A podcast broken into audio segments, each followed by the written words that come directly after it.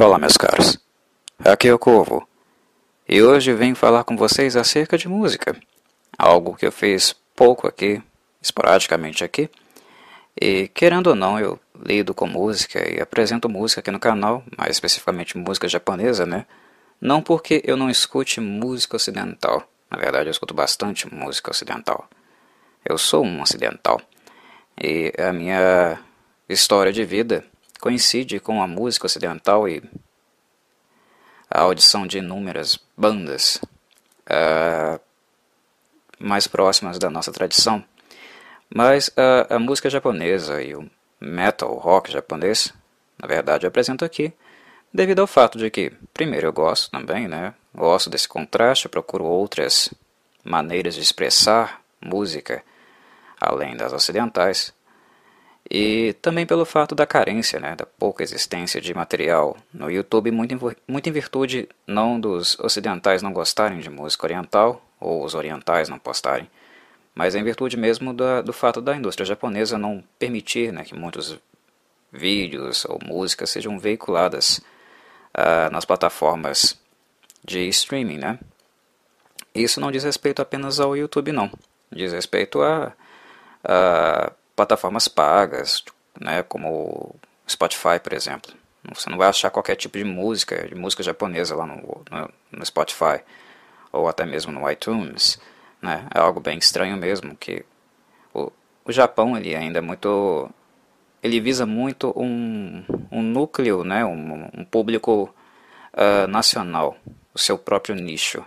E a venda ainda de material mais físico, né, a venda de CD físico e mídias físicas é algo muito forte ainda no país deles. E eles, não, eles ainda não uh, se afastaram muito dessa forma de comercialização e ainda temem muito pela questão da pirataria, algo que eles se opõem historicamente, né, fortemente, embora a ironia, a ironia, né, tenha feito com que eles, de certa forma, sejam um dos principais corresponsáveis por ela, na criação das mídias físicas, né? o CD, o DVD, uh, ah, na forma de facilitar, digamos, a forma que facilitou muito uh, o aparecimento do compartilhamento de músicas e a facilidade de compartilhar músicas, né? algo que antigamente não se tinha com uh, o vinil, por exemplo. Mas alguém pode vir e dizer, ah, Corvo, né? ah, tinha lá os, as fitinhas, né? os cassetes que o pessoal copiava? Tinha sim, tinha sim. Mas ainda assim o cassete é um formato ainda muito menos acessível de música, né? no sentido de fazer a reprodução, copiar e distribuir para bilhões de pessoas em questão, em questão de minutos, né? em questão de segundos.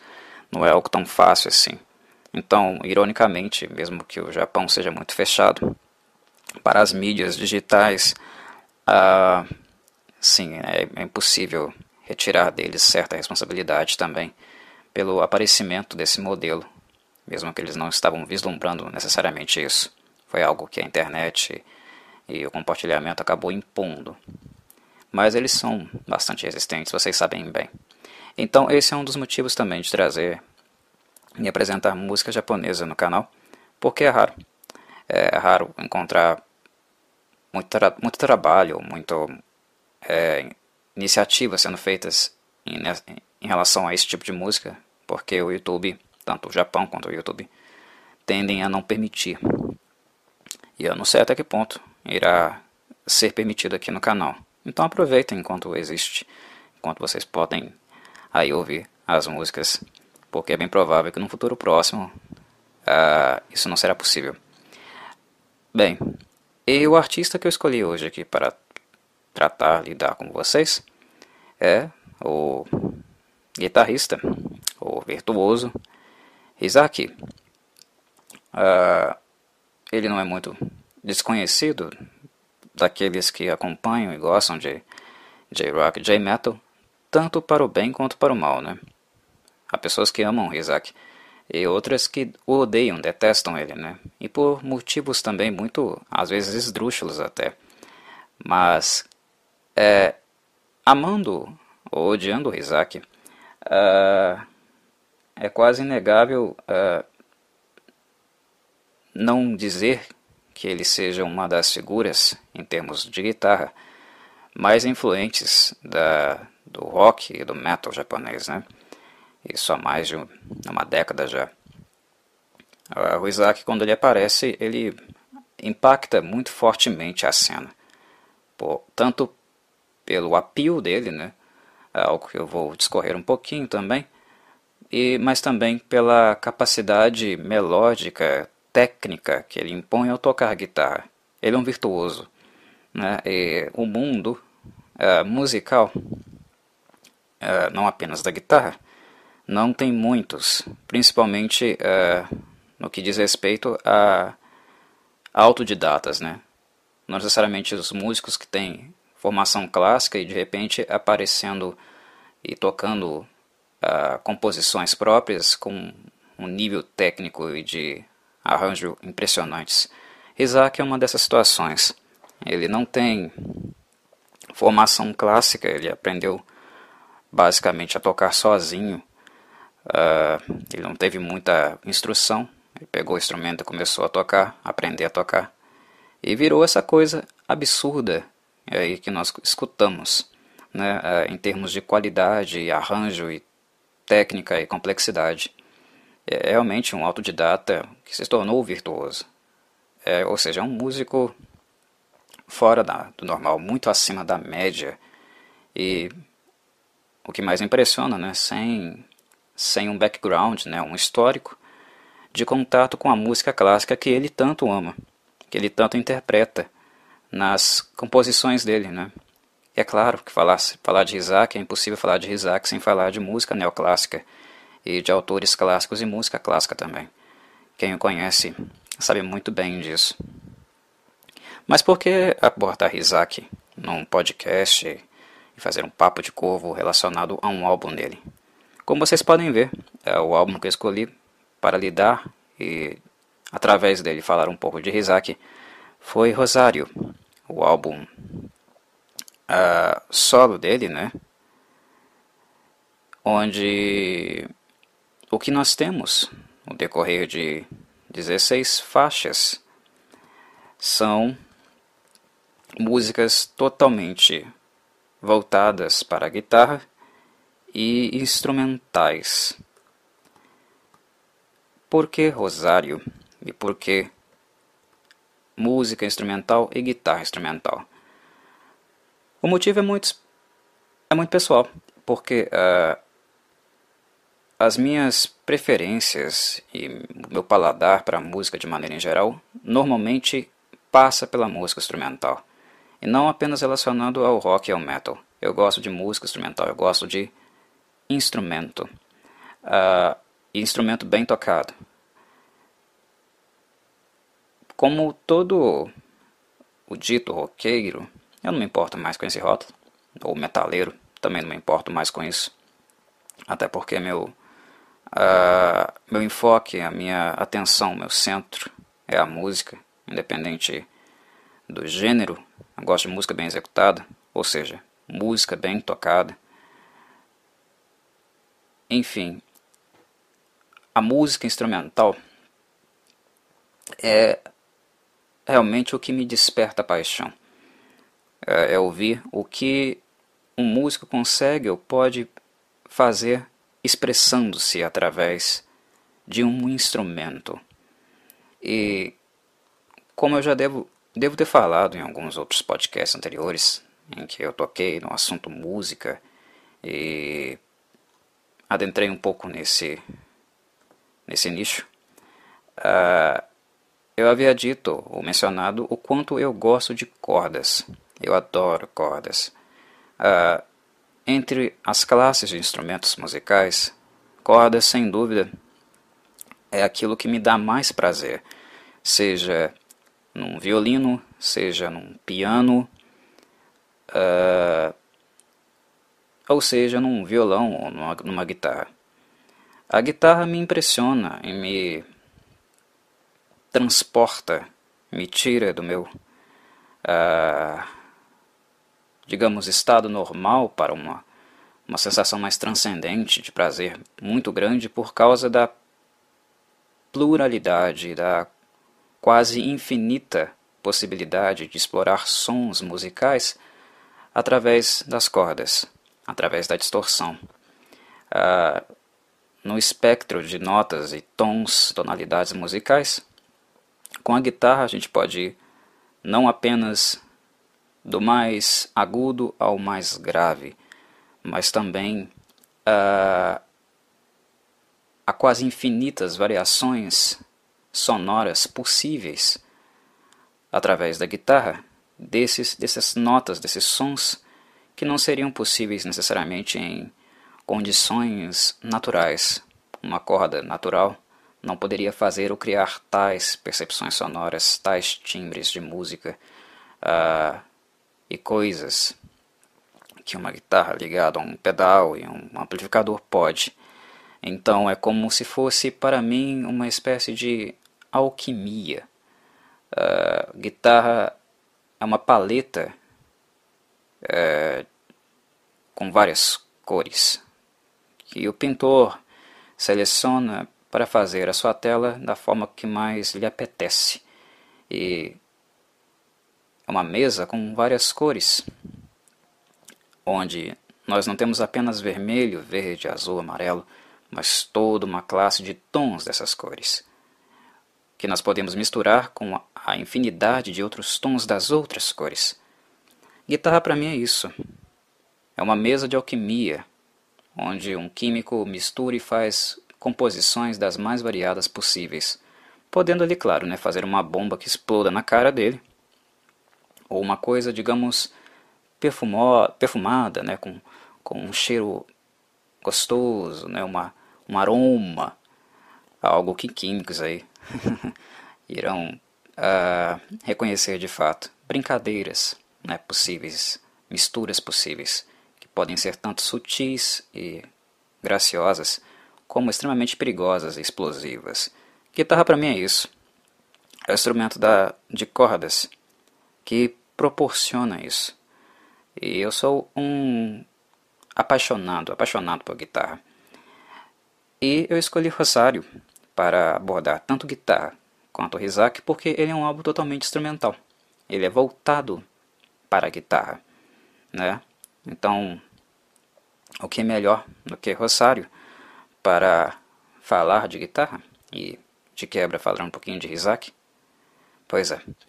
Então, esse é o motivo da escolha. E também, claro, um segundo motivo seria o fato de Rosário ser um dos álbuns de guitarra que mais me impressionou nessa última década. Nós estamos chegando no fim dessa década, né? Já estamos em 2019, ela não tarda a terminar. E Rosário foi uma das coisas mais deliciosas em termos de guitarra instrumental que eu vi nessa década. É claro que eu escutei é, álbuns também do Joe Satriani, que me deixaram realmente muito impressionado. Eu também sou muito apreciador do Joe Satriani, gosto bastante desse guitarrista. Uh, ouvi algumas guitarristas, mulheres, iniciantes, fazendo bons trabalhos que realmente eu ouvi bastante e com bastante frequência até hoje eu escuto, né, a citar, por exemplo, a guitarrista israelense, né, mas que viveu, cresceu nos Estados Unidos, que é a Nili Brosh, ou até a guitarrista de math rock, né, que poucos conhecem porque ela é mais indie, mais underground, né, que é a Yvette Young. Ah, enfim, ah, existem muitos guitarristas né, fazendo bons trabalhos, gravando bons álbuns realmente instrumentais, para a guitarra. Até mesmo né, a, popularização do gent, quando a gente pega, por exemplo, bandas como Animal as Leaders, com Tozi a base, né, e o Javier. Uh, ou seja, é um, foi uma década realmente de música instrumental, de guitarra instrumental bastante criativa. Mas Rosário uh, foi uma das melhores experiências que eu tive, tanto no, no âmbito de composição, quanto também na maneira como o álbum soa, como as músicas soam, a claridade, a beleza, a nitidez das composições e a riqueza delas e a pluralidade delas. Então é uma série de fatores que me faz uh, tomar para mim esse álbum e querer analisá-lo, querer lançar alguma luz acerca dele. Mas antes de entrar e falar um pouquinho, falar um pouquinho de Rosário, é importante voltar, dar um passo atrás e resgatar um pouquinho da própria figura do Hisaki. Uh, em relação a Hisaki, digamos que nós temos algumas classes de pessoas que relacionam-se com a música dele ou com a figura dele. Há aquelas pessoas que vão escutar Rosário e sem saber quem está tocando. E vão ficar totalmente maravilhadas com Rosário. Aquelas que gostam realmente de guitarra, que apreciam guitarra. Mas no momento que você colocar a figura de Hisaki na frente delas, elas vão se afastar.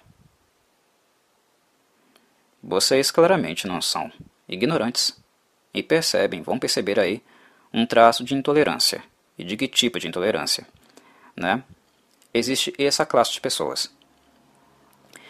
Também existe uma classe de pessoa que você vai colocar rosário para tocar para elas e elas não vão ouvir muito bem rosário ou não vão se prender muito bem a rosário, as músicas, as composições desse álbum.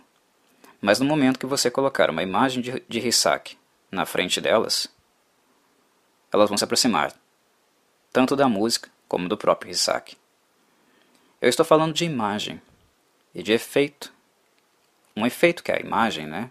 A caracterização da personagem, Isaac é um personagem, para quem não sabe, né? Causa nas pessoas, tanto em, tem, em termo, termos de aproximação quanto de afastamento. E eu preciso dizer que, embora eu entenda, e eu vou dizer porque eu entendo,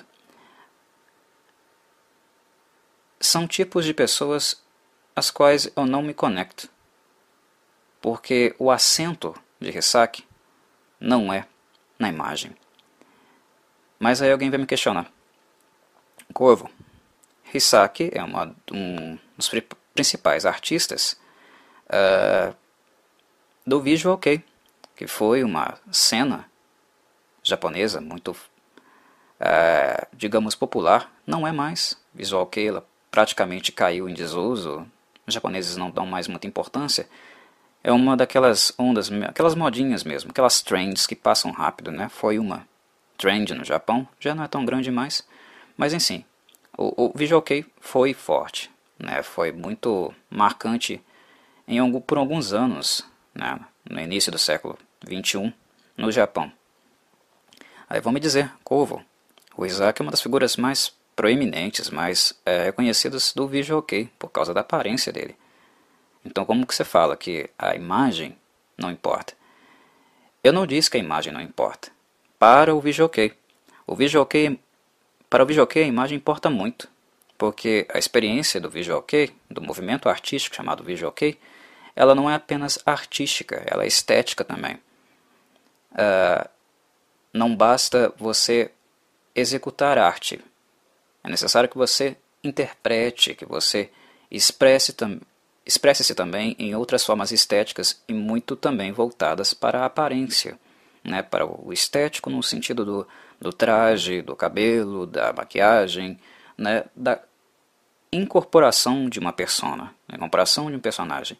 Isso também é visual Mas a questão é que eu estou centrando a minha análise em Hisaki.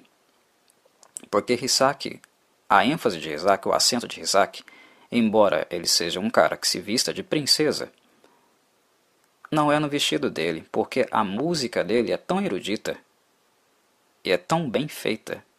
Ele é um compositor tão excepcional que a música dele se sobressai. Para Hisaki, ninguém nunca vai poder é, afirmar ou se dirigir a ele dizer a ele que ele é um cara que se veste de princesa para chamar atenção e vender a sua música. É impossível fazer isso com Hisaki, porque a música dele fala por si. Qualquer conhecedor mínimo de música e de música instrumental vai ouvir Hisaki e vai dizer: caramba, esse cara é um compositor primoroso e que técnica ele tem. Se você mostrar uma música de Isaac para qualquer guitarrista renomado do mundo do rock, Joe Satriani, um Steve Vai, um Paul Gilbert, né? um Marty Friedman, um John Petrucci, um Eric Johnson, um Yngwie Malmsteen, qualquer, qualquer um desses guitarristas vão falar coisas boas do Isaac, sem vê-lo ou sem conhecê-lo, por causa da música. O acento da música é muito forte e quando eles perceberem o Hisak, conhecerem o Hisak, a imagem do Hisak, da personagem Hisak, isso vai se manter. Isso não vai cair em desuso. Se você apresentar a mesma música de Hisak para professores, músicos clássicos, o efeito continua sendo o mesmo. A música que ele compõe, a complexidade da música dele, a beleza da música dele, se sobressai à imagem dele. Então ele, ele não é um artista do Visual Kei que depende do Visual Kei para ter exposição, embora o Visual Kei tenha sido um movimento artístico que o tenha permitido alguma exposição. Isso também é inegável. Dizer que não foi também é inegável. Mas a questão é que o Visual Kei caiu em desuso. Foi uma trend, não é tão forte mais. E a música de Hisaki permaneceu nós vemos, vimos, né? N bandas, várias bandas de Visual Kei caírem no esquecimento, completo esquecimento. Porque a qualidade musical delas, da maioria delas, não chegava no patamar que a qualidade de, musical de Hisaki conseguiu e atingiu. A trend passa, os vestidos passam, a aparência passa, o estético, que é considerado belo e interessante na época, em uma época, em uma década, em um determinado país e cultura, passa, a música fica. As grandes influências clássicas do Rizak, que para mim as mais notórias ao meu ouvido, são Antônio Vivaldi e Johann Sebastian Bach, a música deles continua viva após séculos, séculos e séculos. É, e essa é a questão. Esse é o ponto. O acento de Hisaki é a música. E o que me aproximou de Hisaki foi justamente o poder, a capacidade a qualidade musical que ele tem como guitarrista. E é por isso que eu não me conecto tanto com aqueles que o afastam por causa de sua imagem e demonstram aí ter um pouquinho de traço autoritário, até mesmo homofóbico, né? E todo autoritarismo, né? Toda manifestação e posicionamento de ódio já é um grau de ignorância e preconceito. Preconceito, lembrando que na raiz da palavra é ter uma opinião, uma postura para aquilo que não se compreende. é um grau, né, um sinal de ignorância. Eu também não me conecto com as pessoas que apenas se aproximam de Rizak por causa da aparência dele, ou como ele se veste, né, como ele se apresenta em público. É música. A música de Rizak sempre se sobressai. E quando o Hisaki não mais estiver uh, exercendo a profissão, falecer ou qualquer coisa que seja, os álbuns dele e as composições dele sempre terão um espaço na história da música japonesa, do J-rock do J-metal japonês, por causa da qualidade de composição que esse músico tem. E é isso que nós vamos ver no, no álbum aqui em questão que eu escolhi para abordar, que é Rosário. Rosário é um dos álbuns solo dele. Uh, Rizaki ele ficou mais famoso, claro, que pelo Visual OK, mas por trabalhos nas bandas dele, né? Lá no início da carreira, talvez a mais estável tenha sido a Isaac Grace Project, né? depois a mais famosa e aqui realmente trouxe ele, digamos, para os holofotes no Japão e em alguns lugares do mundo, que foi Versalhes, e uh, mais recente, depois que o Versalhes paralisou as suas atividades, né, eles voltaram recentemente a tocarem juntos. Eles tiveram alguns problemas né, de, com, com o staff deles, até um pouco de problemas de relacionamento, dizem, né, entre os membros, e eles pararam, entraram em ato por alguns anos mas retornaram. Mas durante esse ato, uh, tanto o Rizak e o, companheiro né, de fiel dele, o braço direito dele na guitarra, Tero, eles montaram uma outra banda que foi Júpiter. Né, tocaram com ela, continuam tocando com ela também. Eles não pararam porque o, o Versalhes voltou. Enfim, uh, são, uh, são essas as bandas, né? realmente os trabalhos que tornaram o Hisak mais conhecido. Isaac ele nunca foi um músico muito é, reconhecido por trabalho solo, por ele próprio. Mas uh, durante esses anos de Isaac Grace Project, Versailles e Jupiter, como eu havia falado, Isaac é um exímio compositor. Ele escreve muito. Né? E para essas bandas ele escreveu algumas peças e algumas peças instrumentais. E que são peças que serão utilizadas aqui em Rosário. Ele usou tanto músicas do Isaac Grace Project, no caso Race Wish, que é um dos clássicos instrumentais dele, né, de uma, umas músicas mais uh, aclamadas do Isaac, instrumentalmente falando. Músicas do Versailles, que apareceram em não em álbuns regulares, mas em singles, né, mini singles, mini discos do, da banda, né, que no caso é Silent Knife e Desert Apple sendo que essas duas são maravilhosas, melodicamente muito agradáveis. E no caso de Júpiter, Júpiter sendo uma uh, trabalhos mais recentes, né? Figuram outras duas músicas aí em Rosário também que foi foram, né? Church Candle e Rose Quartz. Uh, alguém pode falar, nossa, então ele reaproveitou, reciclou várias músicas uh, dos trabalhos solos dele em Rosário, nesse álbum de 2016, Corvo. Aham, sim. E se existe talvez alguma crítica que é possível, é pertinente a Risaki, seja essa reciclagem, esse reaproveitamento. Mas eu preciso reconhecer isso, mas também defendê-lo. Porque Risaki ele não pega apenas essas músicas que ele já tinha gravado, essas peças instrumentais que ele tinha gravado para as bandas dele, que são da autoria dele, ele escreveu tudo nessas músicas, né? E, e simplesmente jogou no álbum para ocupar espaço. Esse é o ponto. Rosário não é um álbum que ocupa espaço. Ele soa leve, fluido e ele é construído para que você tenha uma audição agradável, não saturante, do início ao fim, e onde essas músicas cumprem um bom papel, te apresentam realmente quem é Risaki e o que ele é capaz de tocar, a capacidade e a virtuosidade desse músico, e ainda servem como um condutor, um, um bom caminho, um bom traçado para que você tenha uma experiência musical, uma experiência auditiva e guitarrística, digamos, agradável, do início ao fim. Ele não simplesmente pegou as faixas originais e jogou em Rosário. Ele as regravou.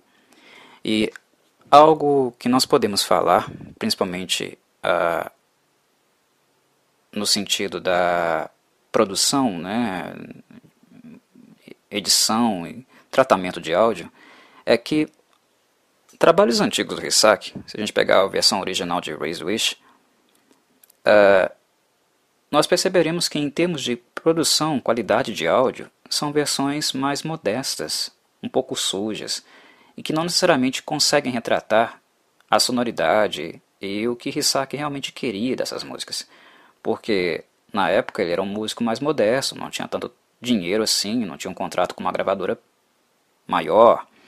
Então, regravar essas músicas, e principalmente as músicas mais antigas, dá a elas um caráter novo, mas de maior frescor, digamos assim, e também a possibilidade de lapidar essas músicas. Todas elas que foram regravadas mantêm a aura das originais, mas com certeza, em termos de qualidade sonora, elas foram muito lapidadas.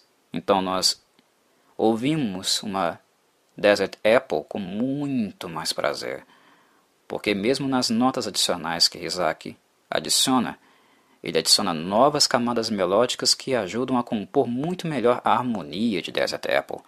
E isso acontece com Race Wish e com a, as demais. Então, eu considero não apenas uma reciclagem, que é, não deixa de ser, mas também um presente.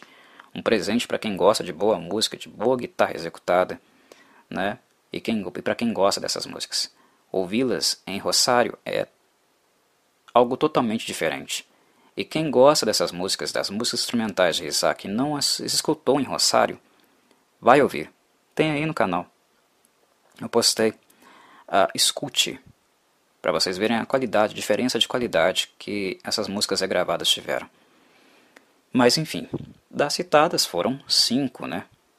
Quantas faixas tem no álbum, Corvo? 14.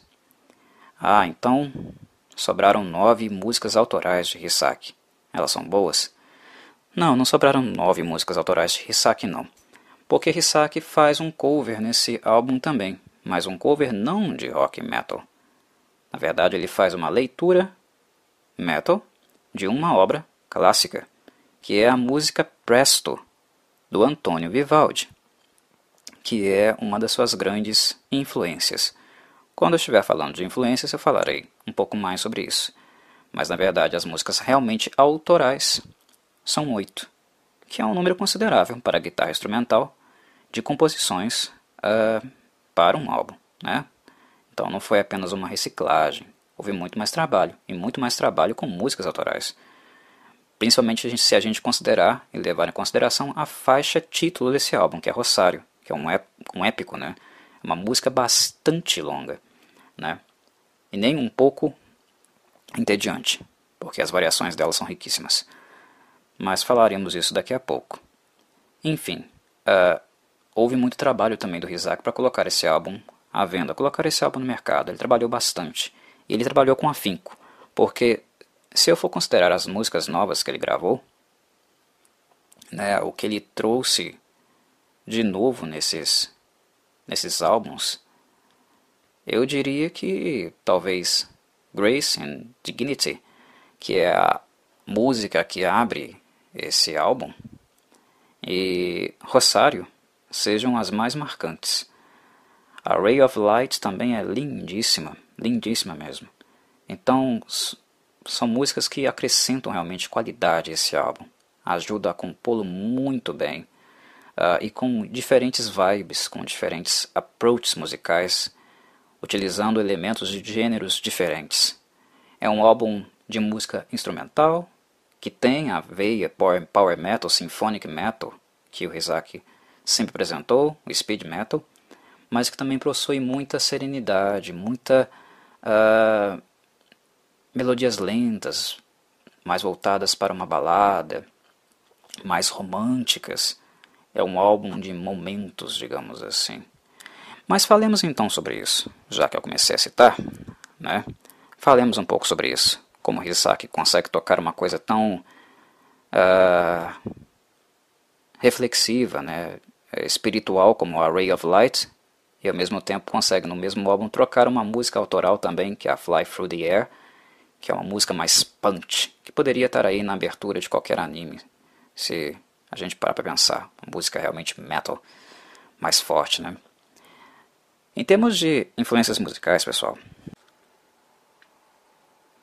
há quem vai dizer que, ah, o Hisaki, diferente do Shu, que é outro monstro, outro virtuoso guitarrista japonês, que eu adoro esse cara também, uh, inclu que inclusive né, apresento muito ele para vocês também no canal, que é o guitarrista do Galnerius, né? Ah, Corvo, diferente do show, o Rizaki ele é mais japonês, ele é mais voltado para o Japão. Ah, bem pessoal, em termos de influência não é bem por aí não. É claro que o Hisaki ele tem uma influência japonesa clara na música dele, na maneira como ele próprio começa a criar o próprio traço dele, o próprio timbre dele e a maneira de se expressar musicalmente pela guitarra que ele tem. Então, o Gizaki é japonês, ele é fruto do Japão. Mas isso não quer dizer que, como o Shu, ele não tenha marcas muito fortes da música ocidental. Porque para a música clássica, uh, J-Rock e J-Metal, o Ocidente foi muito importante e muito influenciador.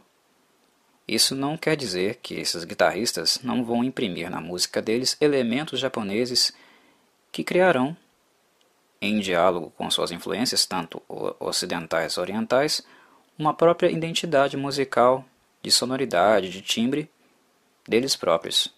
Tocar guitarra é algo muito orgânico. Né? Uh, o, o bom guitarrista é aquele que consegue soar como ele e não como outro guitarrista. Algo que tanto o Shu quanto o Hisaki conseguem. Né? Uh, e isso não quer dizer que eles são, sejam originais, mas que eles conseguiram, conseguiram assimilar as suas influências e criar algo novo e muito identitário, muito autoral a partir disso. Hisaki é um desses exemplos, só que ele tem muitas, muitas influências ocidentais também. Para aqueles aí que não sabem, que estão conhecendo um pouquinho de Versalhes e do Hisaki no meu canal, mas que gostam de crônicas vampirescas, para vocês que estão aí um pouco alienados sobre isso, apenas olhar para o Hisaki e escutar o Hisaki indica que, claro, o Hisaki, como o próprio Versalhes, tem como tema as crônicas vampirescas, né? e não apenas nas letras sobre vampiros, mas também na forma como eles se vestem. Retratam muito, muito bem é, o a protótipo, né, o estereótipo do Lestat de Lioncourt do século XVIII. É claro e evidente isso. Mas não é só o visual. É também aquele momento histórico o tipo de música que era feito naquela época. No caso do Hisaki, que é sem dúvida o principal compositor da, do, do Versailles, embora o Tero também é, seja um bom compositor, também contribua muito. Uh, essas coisas para o Hisaki, esses elementos para o Hisaki, são coisas que convergem e que se dialogam em pleno equilíbrio a influência dele e o que ele faz atualmente. Uh, o tema que ele escolhe para as bandas dele que ele participa e o tipo de música que ele escreve, também com a, com a música e a sonoridade de uma época. Não é à toa que uh, o, o Hisaki seja um artista de visual kei, que se vista do jeito que ele se veste e soe da forma como ele soa, porque ele está conectado não apenas com aquela época, com aquela França, né, com a, aquele momento histórico, mas também com a música daquela época. Ele faz um revival dela, ele atualiza e também a coloca em, em contato com outras obras, com outros temas que também fazem conexão com aquela época, que no caso, por exemplo, são os livros da Anne Rice. Né? É o vampirismo apresentado pela Anne Rice, por exemplo, lá no, nos primeiros livros da, da obra dela, né? Entrevista com o Vampiro e Vampiro Lestat. É, essas coisas trabalham e se comunicam, se dialogam de maneira muito harmônica uh, para dentro né, do trabalho do Hisaki. Chega a impressionar mesmo, como isso é muito harmônico. E no que diz respeito às influências musicais, é claro que alguns autores, alguns artistas daquela época vivem, transpiram constantemente na música do Hisaki. Né? Eu creio que a influência clássica que é clara no Hisaki seja, pelo menos, a maneira como eu escuto, é o que eu escuto. Eu escuto esses músicos nele. A influência é muito forte desses músicos nele. Esses músicos habitam a música de o orientam na maneira como ele escreve e pensa a música, sente música. São eles autores barrocos, que são Antônio Vivaldi, eu creio que aí é um no âmbito clássico, talvez uh, 70, 65% da influência clássica do, do Hisaki. E, e Johann Sebastian Bach, que é a outra parte, o restante, no que diz respeito aí às influências clássicas que o Isaac possui, os demais 35%. Esses músicos habitam a maneira como Isaac escreve e pensa a música. A música deles está ali. Eu costumo brincar com pessoas que eu comento sobre o Rizak que se o Antônio Vivaldi vivesse na nossa época, ele seria um Rizak da vida. Ele tocaria guitarra e comporia música como o Isaac provavelmente compõe. Porque a influência do Vivaldi é marcante demais. Não é à toa que o, o escolhe uma música desse álbum de Rosário para interpretar, uma música do Vivaldi, Presto. Não é à toa. Ele é muito fã, muito fã mesmo do Vivaldi. E o que converge também, o que dialoga diretamente com o Isaac, não é apenas a questão musical do barroquismo, mas é o próprio movimento barroco em si. Uma coisa que eu tenho que mencionar, que eu acho que é extremamente importante em relação ao Isaac, é que ele é japonês, óbvio. Mas no Japão, a maior parte da população, cerca de 85% da população, a maioria dessa, desses 85% ou é voltada ao shintoísmo, em termos de religião, ou o budismo. Digamos que está aí 50% para o shintoísmo, né, ou talvez uh, ah, 35% para o budismo. É a maioria. O Hisaki faz parte daquela pequena minoria, né, pequena no Japão, algo na casa de 2%, 3%, que se não é um cristão devoto, né, se, é, não, se não é alguém que é influenciado por essa filosofia de, de vida, né, a filosofia do cristianismo, ele é influenciado por ela também. O Isaac tem conexões com o cristianismo. E o fato do álbum se chamar Rosário não é à toa. Vem daí. Estão percebendo como as coisas em Rissac elas se conectam, elas têm relação? Elas não são aleatórias. Uh, tem um pouco de influência do, do cristianismo. Na, na, maneira como ele vê música, na maneira como ele vive a vida dele, nas, coisas, nas decisões, nas escolhas que ele faz. Uh, quem apenas olha para o Rissac e vê um cara vestido de mulher, ou tem preconceito, não, não vai saber disso, porque não se aprofundou muito para saber sobre isso. Mas, uh, sim, Rosário não é um nome por acaso. Diz um pouco também da filosofia de, de vida, de é, das inclinações dele, né, que ele escolheu, né, algo com que ele se identifica e que o coloca numa minoria japonesa, né, que não é, é que não está necessariamente ou totalmente inserida no budismo ou no shintoísmo.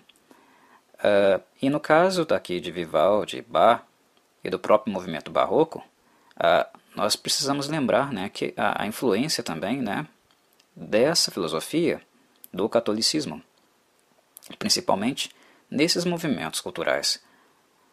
Quando nós visitamos igrejas de época no Brasil, igrejas do período colonial, uh, se nós vamos, por exemplo, a Minas Gerais né, e visitamos aquelas igrejas de época, nós encontraremos muitas expressões do, do barroco, né? não apenas escutaremos música, música barroca nessas cidades históricas, né, em orquestras sinfônicas que, as, que essas é, cidades mantêm e conservam né, no seu patrimônio, mas nós também veremos expressões artísticas do barroco. E o barroco, o que, que nós notamos no barroco? A forte influência de um cristianismo, né, mais na, na vertente católica, mas também expressões artísticas de cores, de retratação de experiência humana, né, de dor, uh, onde se usamos cores muito fortes, né, é, imagens muito expressivas. A questão carnal né, e a, a forma como retratamos o sofrimento né, e as experiências uh, espirituais no barroco, elas são muito expressivas, muito fortes, e elas têm um tom um pouco mais fechado, né? mais sério.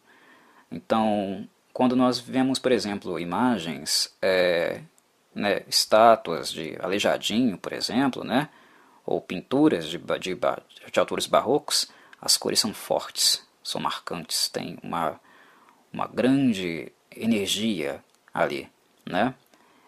é, energia que está sendo representada e está lidando com sensações, tanto carnais quanto espirituais, que são retratadas naquelas obras de arte. Isso aparece na música de Hisaki. A música de Hisaki é expressiva e ela é um catalisador, ela é, reflete, ela trabalha essa, essas sensações por causa disso. Hisaki é muito, muito barroco, muito barroco. Quando Hisaki fala de Rosário, ele diz né, que uma das faixas originais que ele gravou para esse álbum, Grace and Dignity, uh, o, o tema basicamente de Grace and Dignity são dois, são dois conceitos para ele, né? Que ele diz que é oração e salvação. E segundo ele, esse conceito reflete também, né, ele aparece em todo o restante do álbum. Né? São a referência simbólica, a referência filosófica dele, ou até espiritual dele, para escrever as músicas que ele escreve, com a intensidade que ele escreve, com os sentimentos que ele quer comunicar através dessas faixas de guitarra instrumental. Ou seja, nada é por acaso. É, tudo tem uma relação, tudo tem um conceito, percebem? Poucas coisas, é, poucas pessoas é, costumam refletir sobre isso ou se atentar para isso, que essas coisas elas têm realmente uma profundidade, têm um sentido do ser. Uh, e se, for, se alguém for perguntar para Isaac, né, perguntaram no caso, se o álbum dele seria um álbum religioso, então de, de guitarra instrumental religiosa, o, o diz que não.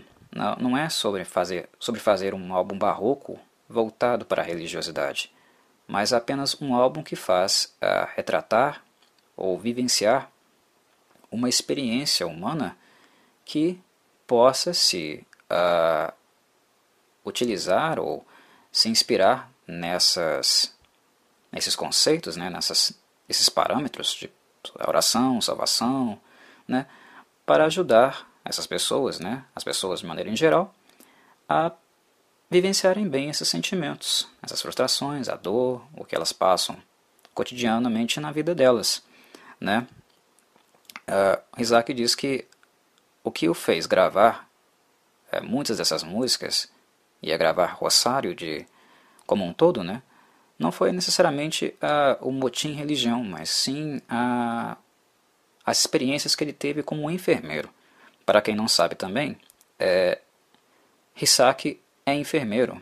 Ele estudou enfermagem. Ele estudou tanto religião e ele também estudou enfermagem. E ele praticou enfermagem por, por algumas vezes. Ele quis ter essa experiência de trato com a vida humana, né, com quem realmente sofre. E o Hisaki ele foi inspirado, ele foi tocado muito por causa disso também, né? Ah, que é uma das, das vertentes, né, de alguma uma das vertentes das várias existentes dentro, por exemplo, da Igreja Católica também, né, que é de ajuda aos pobres, aos que aqueles que sofrem. Então o Rissak ele não é apenas um cara que sai falando por aí, que faz isso, faz assado, acredita nisso ou acredita no assado. Ele vive essas coisas e utiliza essas vivências como influência que ele traz para a música dele, para a música que ele vai escrever. E ele escreve, e é esse sentimento que ele quer transferir, ele quer comunicar através da, da música dele. A música dele reflete um pouco da experiência, da vivência dele dessas questões. Bastante interessante, né? É um cara que vive realmente a sua arte, né? Não é apenas um produto comercial, embora também comercial seja, e ele viva disso, né? É o que dá dinheiro para ele, é, deu uma carreira para ele, é o que faz ele comer, né? não dá para negar também. Mas dito isso, o Corvo é, tocou, é, refletiu um pouco das influências clássicas do Hisaki é, ocidentais. Mas, é claro, Corvo, o Hisaki é um músico de metal, é um músico de rock e metal. E ele também vai gritar, vai ter o seu espaço aqui, vai dialogar com o que o Hisaki apresenta. Em termos de guitarra, o que é a influência do, do Hisaki, afinal de contas? Bem, se nós formos analisar, por exemplo, que o Hisaki trabalha tanto em, no Versailles quanto no, no Jupiter, no Isaac Grace Project, nós temos um speed metal muito marcante, o Power Metal e o Symphonic Metal.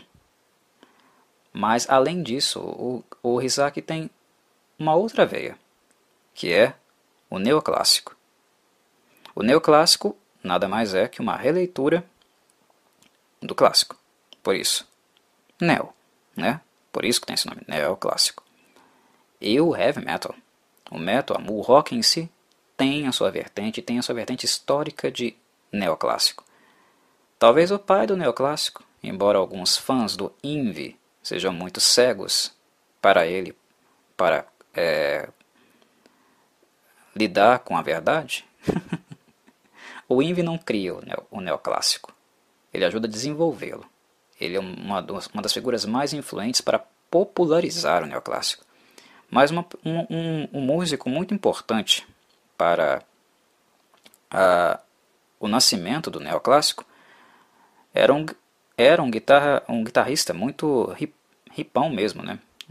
Ele era muito natureba, um cara extremamente zen, super gente boa. Inclusive eu tive a possibilidade de vê-lo tocar ao vivo alguns anos atrás excelente músico, virtuosíssimo e realmente inspirador, que é o guitarrista alemão Uli John Roth. Uh, Uli John Roth foi o guitarrista do Scorpions, a banda alemã, né? Na década de 80. Ele é o guitarrista da fase clássica, setentista do Scorpions. E o Uli John Roth era um cara que gostava muito de música clássica. Então, quando ele começou a tocar o, o hard rock, ele trouxe essas, essas influências musicais e colocou muito virtuosismo nas músicas do Scorpions da década de 70. Quando o Uli John Roth sai do Scorpions, é porque o Scorpions está visando o mercado americano e um tipo de música mais comercial, mais hard rock, menos clássico, menos neoclássico. Né? Ah, e é por isso que nós temos momentos tão distintos da carreira do Scorpions. Porque o Scorpions é uma banda que eu gosto, escutei a vida inteira. Comecei a escutar rock por causa dela também, né? muito por causa de Pink Floyd, Scorpions, essas bandas mais populares. Mas o Scorpions é uma banda que nós claramente percebemos que ela, que ela segue trends. Então, quando o, hard rock e o heavy metal se tornam populares nos Estados Unidos, é para lá que o Scorpions ir. E o John Roth é um cara mais purista, é um cara mais voltado para a arte dele.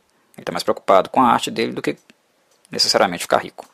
Né? Então ele saiu do Scorpions muito em virtude disso.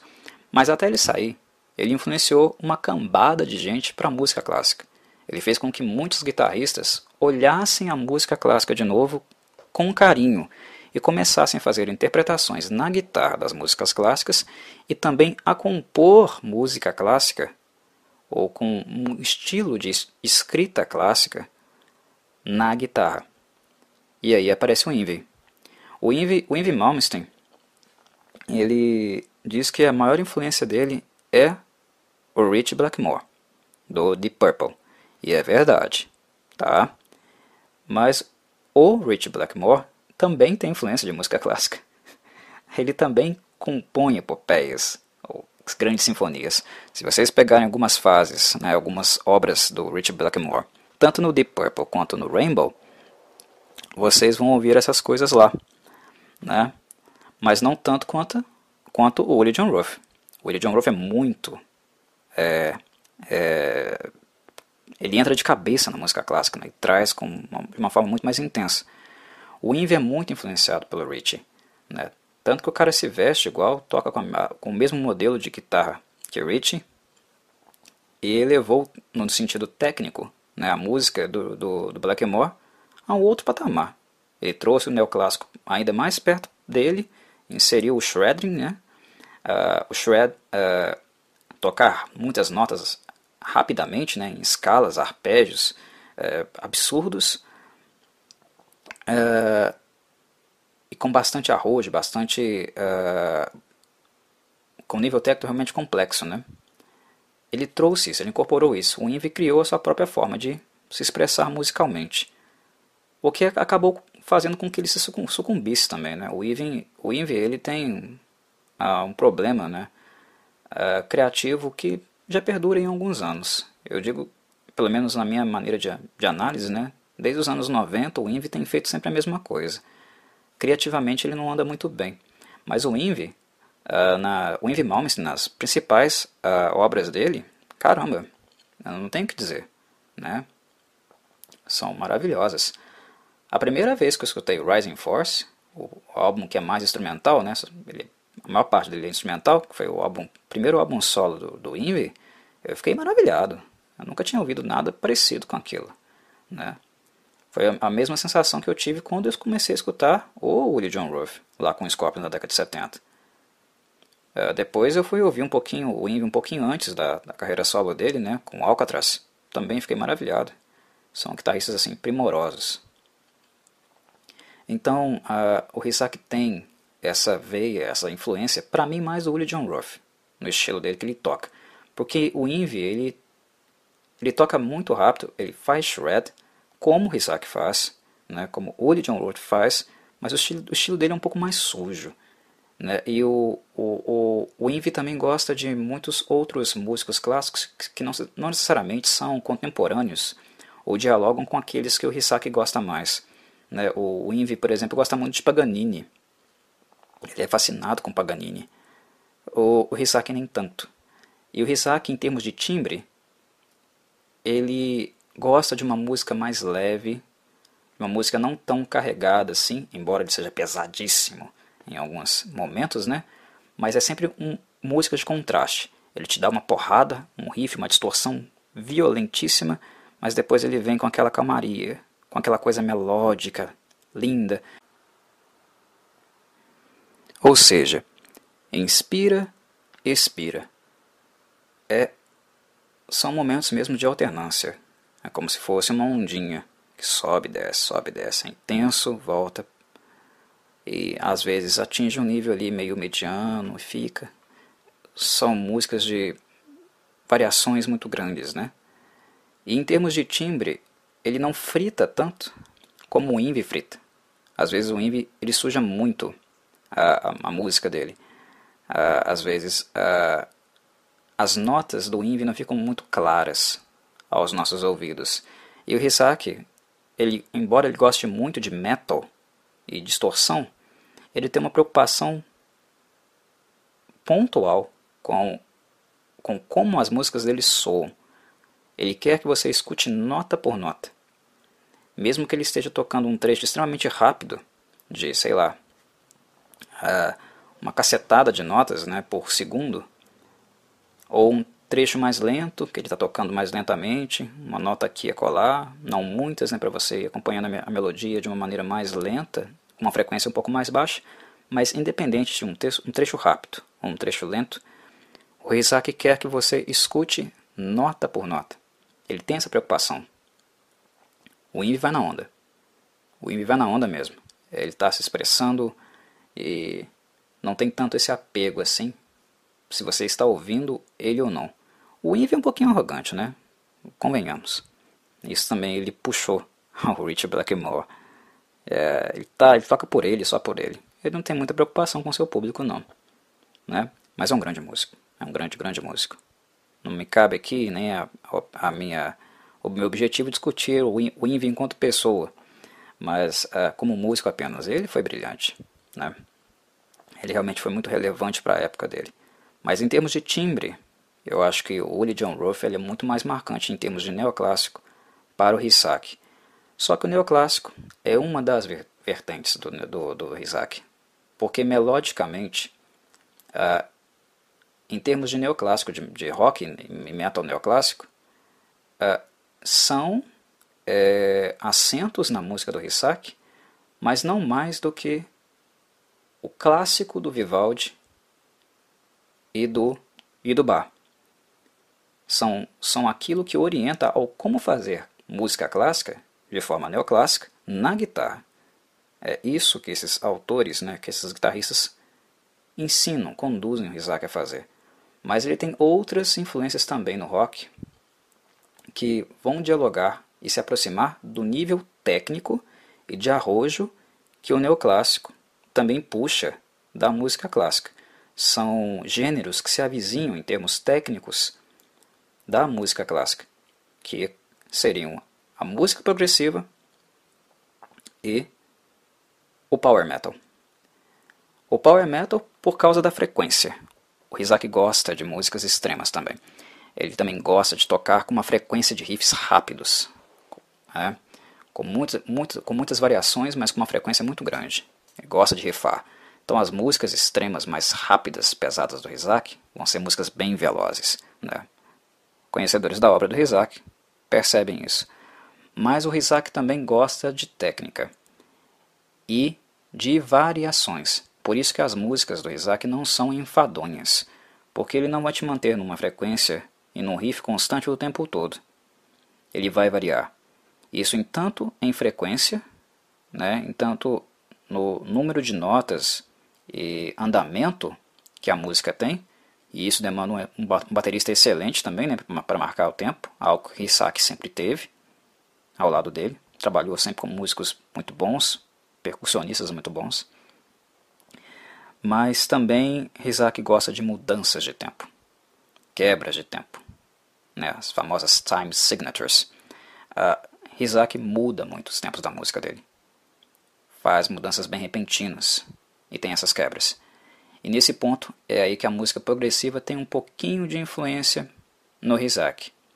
E, como ele costuma falar, né, o álbum, um dos álbuns favoritos dele é justamente o álbum do Defeater, Scenes from the Memory, Metropolis Part 2, que, na minha opinião, é o melhor álbum do Dream Theater, né? pau a pau ali com Amazing Words. Uh, essa é tanta influência, uma influência forte no Isaac, John Petrucci, né? no caso é o guitarrista John Petrucci, ele é tanto uma influência forte no, no, no Isaac, no sentido da música progressiva, as mudanças de tempo, como também no âmbito melódico, criar uma música orientada melodicamente, que encha de prazer, um, uh, uma experiência agradável para os ouvidos do ouvinte dele. Né? E para aqueles que também não sabem, e até um pouco surpreendente, né? O Rizak gosta muito de Angra, que é uma banda brasileira, né? Mesmo quem não gosta de rock já deve ter ouvido falar do Angra, né? Ele gosta de, de Angra. Uh, ele costuma mencionar também que o Rebirth é um dos álbuns favoritos dele de Power Metal, né? No Power Metal, alguém pode, poderia pensar que seria ah, uma influência ali de Halloween, né? Ou de Blind Guardian, mas não, o, o Isaac gosta de Angra, né? E foi, Angra foi uma das bandas que mais marcou ele. Aí no caso teria um pouquinho de Kiko Loureiro também, em algumas influências dele.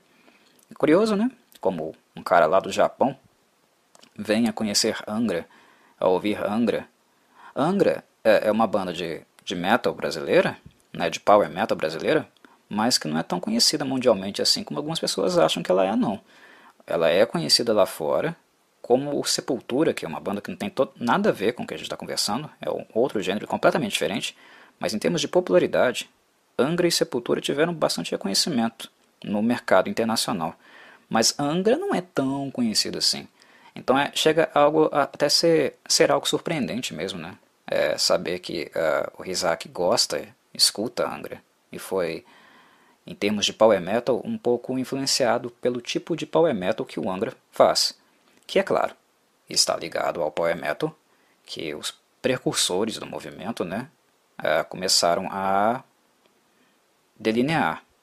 Eu, eu sem muito receio, sem problema nenhum, costumo dizer que o que nós entendemos como power metal inicia-se como speed metal, porque a frequência, a forma rápida que se toca, era o principal e o primeiro elemento.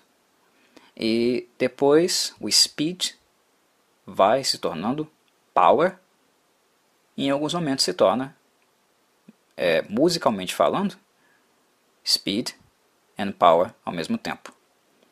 E para mim, um cara responsável por isso, né, pela, por essa forma de tocar, é, é impossível não dar crédito. Impossível. A Kai Hansen. Kai Hansen, o guitarrista, né, do Halloween. O cara que escreveu tanto Walls of Jericho quanto os álbuns The Keeper of the Seven Keys, tanto parte 1 quanto parte 2. Uh, ele inclusive mostrou ao Blind Guardian o caminho como por onde seguir, né? O Blind Guardian se afastou musicalmente totalmente do que do, do, do Halloween, né, do Halloween, da banda Halloween. Todos eles alemães. Olha, olha que interessante. Falei do Willie John Roth, na influência neoclássica, que também é um alemão. E estou falando aqui de power metal e de bandas alemãs. Né? Uh, mas enfim, o, o, Blind Guardian se afasta musicalmente do Halloween. Mas o início do Blind Guardian é muito parecido com o Halloween. É, é, muito parecido musicalmente mesmo. O Halloween mostra uma coisa diferente. O Blind Guardian adora, né? sofre essa influência e depois começa a mudar e a traçar e se lapidar-se musicalmente e se diferenciar do Halloween. Né?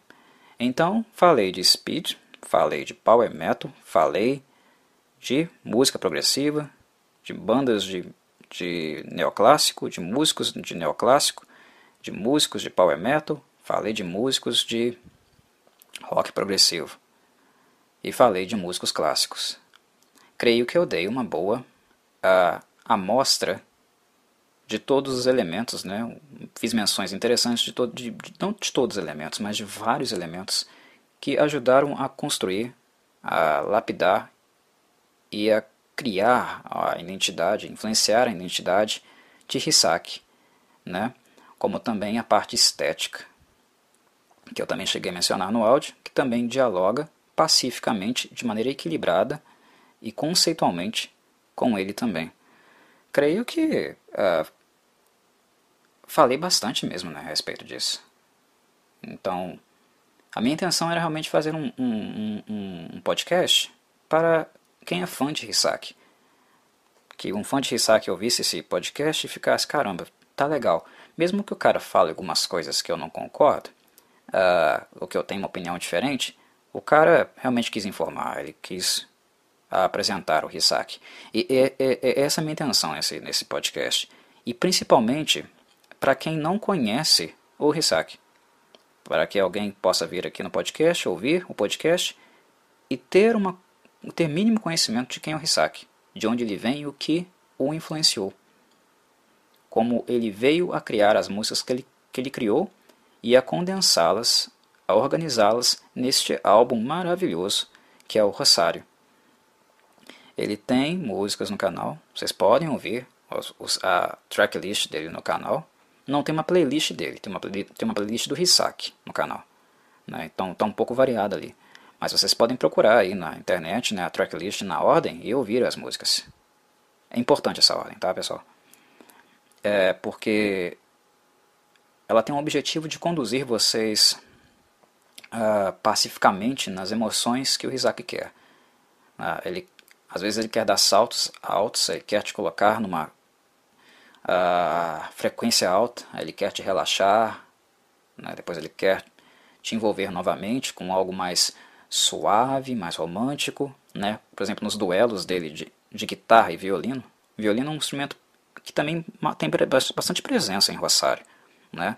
Nós veremos ele tocar guitarra e duelar com violino, com violinos, em Presto, que é a adaptação dele de Vivaldi, e também na música do, do Júpiter, que é Church Candle, né? Uh, então ele quer te trazer sensações, te conduzir. Então, ouvir Rosário, de acordo com a disposição das músicas, da tracklist, né, do jeitinho que ele foi escrito, é importante. E eu vou citar aqui nominalmente qual é a ordem, porque não me custa nada, né? Grace and Dignity, Dark Classical, Silent Knife, Desert Apple, Fly Through the Air, Aien no Tomoshibi, Church Candle, Race Wish, Elizabeth, Presto, Beating the Sky, Rose Quartz, Array of Light, e o álbum fecha com Rosário, que é a obra, a música maior do álbum, que tem 10 minutos e 9 de duração. E por que ele fecha? Porque Rosário, a música título Rosário, é, nada mais é do que uma síntese de tudo o que o Hisaki apresentou neste álbum musicalmente. Todos os elementos, todas as facetas dele, as influências dele, ele sintetiza todas em Rosário.